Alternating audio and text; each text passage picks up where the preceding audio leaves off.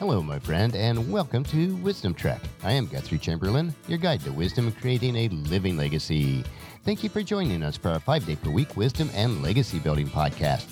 This is day 764 of our trek and time for Meditation Monday. Taking time to relax, refocus, and reprioritize our lives is crucial in order to create a living legacy. For some, it may be just a quiet time alone for reflection. Some may utilize structured meditation practices. In my life, meditation includes reading and reflecting on God's Word and in prayer. It is time to renew my mind, refocus on what is most important, and making sure that I am nurturing my soul, mind, and body. Due to our heavy travel and activity schedule for the next three to four weeks, our Wisdom Trek episodes will be a little shorter so that I can pre record them in advance of this time.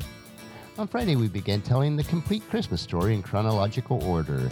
Today is Christmas, so we will be reading about the birth of Christ. The remainder of this week will focus on the events that took place after Christmas Day. We are broadcasting from our studios at the Big House in Marietta, Ohio.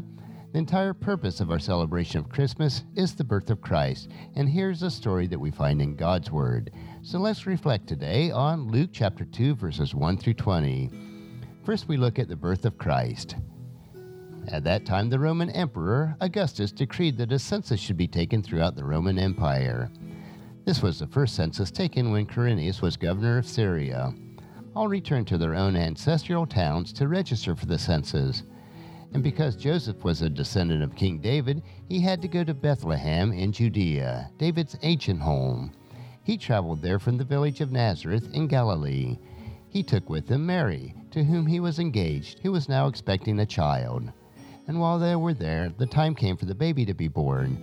She gave birth to her firstborn son. She wrapped him snugly in strips of cloth and laid him in a manger because there was no lodging available for them. Now let's move on to the shepherds and the angels. That night there were shepherds staying in the field nearby, guarding their flocks of sheep. Suddenly, an angel of the Lord appeared unto them, and the radiance of the Lord's glory surrounded them. They were terrified, but the angels reassured them. Don't be afraid, he said. I bring you good news that will bring great joy to all people. The Savior, yes, the Messiah the Lord, has been born today in Bethlehem, the city of David, and you will recognize him by this sign. You will find a baby wrapped snugly in strips of cloth, lying in a manger. Suddenly, the angel was joined by a vast host of others, the armies of heaven, praising God and saying, Glory to God in the highest heaven, and peace on earth to those whom God is pleased. When the angels had returned to heaven, the shepherds said to each other, Let's go to Bethlehem. Let's see this thing that has happened, which the Lord told us about. They hurried to the village and found Mary and Joseph and the baby lying in a manger. After seeing him, told everyone what had happened and what the angel had said to them about this child.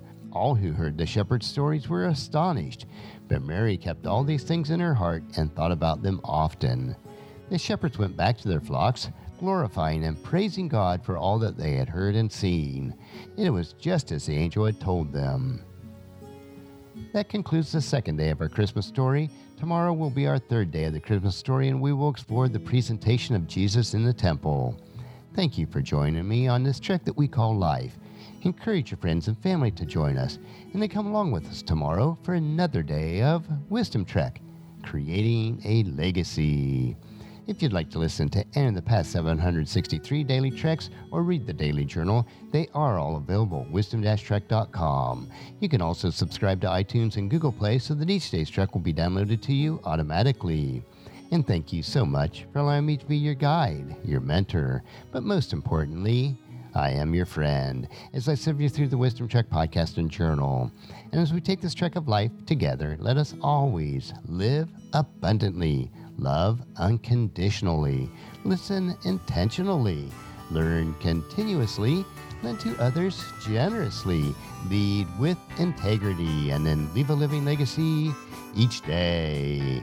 I am Guthrie Chamberlain, reminding you to keep moving forward enjoy your journey, and then create a great day every day.